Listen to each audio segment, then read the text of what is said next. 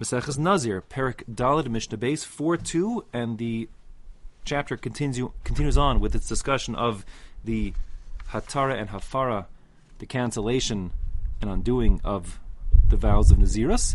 And in this Mishnah, we also consider the possibility that not only can a husband be Mefer to cancel his wife's vow on the day he hears about it, he could also be Mekayem, he can also confirm her vow.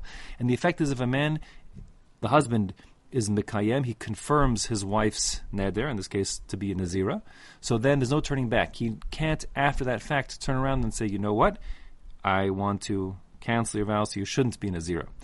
And of course, under normal circumstances, the reason why he could be uh, cancel, he could be made for her vows, because the rule is that a husband can cancel two categories of his wife's vows.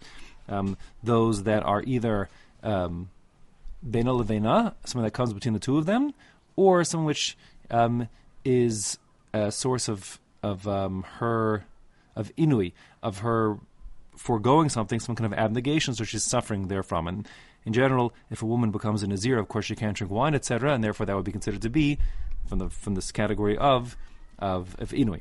So a person could cancel his wife's vow. But if he says he wants it to stand, then he cannot anymore cancel it. And our Mishnah will consider the possibility that even a person could be Mekayim his wife's vow but implicitly, not actually saying verbally that he is Mekayim, that it should stand, but just by what he said, it's implicit, even though he didn't say explicitly that he wanted her vow to stand, and therefore perhaps he can't um, undo it. So the Mishnah says inside, Hareni Nazir. A person accepts upon himself to be a Nazir, that's a standard formulation, and then he turns to his wife and he says, Va'at. What about you? Question mark. That's the Bartanura learns. So now she has the option of saying yes or no.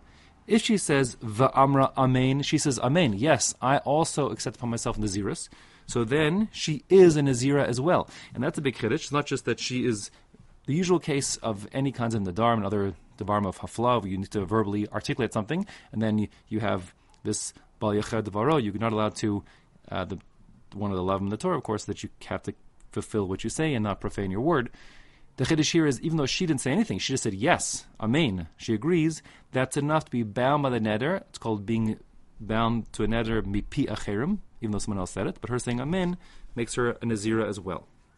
So the Mishnah says, even though she said yes after him, asking her, mefer es shalah, he is allowed to, he is capable, authorized to be mefer to cancel her nazirus.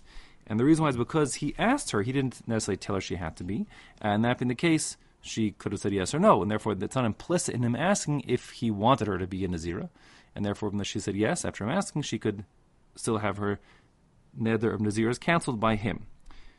Says the Bartanura, if instead of putting a question mark at the end of the Va'at, he would have said, as a matter of fact or a sort of imperative, I am a Nazir, Hareni Nazir, Va'at, and you too, either period mark or, or period or exclamation mark.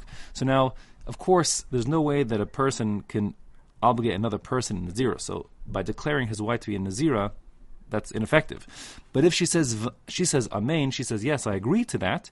So then she would be bound. And now says the Bar Bartanura, since he was telling her to be in a Nazira, although he couldn't force her to be one, she agreed to it. That would be implicit that he wanted her to be in a Nazira, and that being the case, he's now been Makayim. So now it's implicit he wanted it to be. He's confirming it. And therefore, uh, if she accepts upon herself to be a Nazir by saying Amen, he cannot be Mefer. That's what the Bartanura learns, based on the Rambam, and that's how the halacha reflects. Tosfos disagrees, by the way. Tosfos says no. A person, even if he says you should be too, could still be Mefer if he, even if she accepted upon herself to be a Nazira. So the Mishnah says, I'm going to read the words again, so you just see the whole thought of this one sentence. It says, Hareni Nazir, I'm a Nazir. Va'at, what about you? Va'amra Amen, she says yes. Mefer Eshalah, he's able to cancel her vow. Vishalo Kayam, but his vow stands. Meaning, according to the gears we have in front of us in this Mishnah, regardless of whether or not she agrees to be Nazir or not, he is bound, because he said Hareni Nazir. It doesn't matter if she agrees or doesn't agree, his Nazir stands. That sounds perhaps straightforward enough. Why should it depend on her? But in fact, uh, there's a different version of this Mishnah in the Yerushalmi, which says that instead of saying that Shalo is Kaim, it says Shalo is Batel. His vow becomes annulled. And in fact, that's how the Rambam paskin. So let me explain this out for a second. The way the Rambam's learning this, ostensibly, is that he when he says Harini Nazir Va'at, what he's saying is, or if he's saying, essentially, I'll be a Nazir if you will be too. So then if she says no, so then, of course, not a Nazir. But then he can be Mefer because he can say, well, my Nazirus was contingent upon your Nazirus, and if you're not going to be, then I don't want to be either.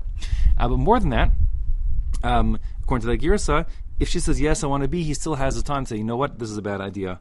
And therefore, he can cancel hers, and since he's canceling hers, and he had in mind if he had a mind, presume he had a mind, that's what he intended, um, that the Naziris should be um, a package deal. If he cancels her, then his be, will be cancelled as well because he didn't extend, expect or intend to be a Nazir on his own. On the, so that's the halacha. That's what the Shulchan Aruch brings as well.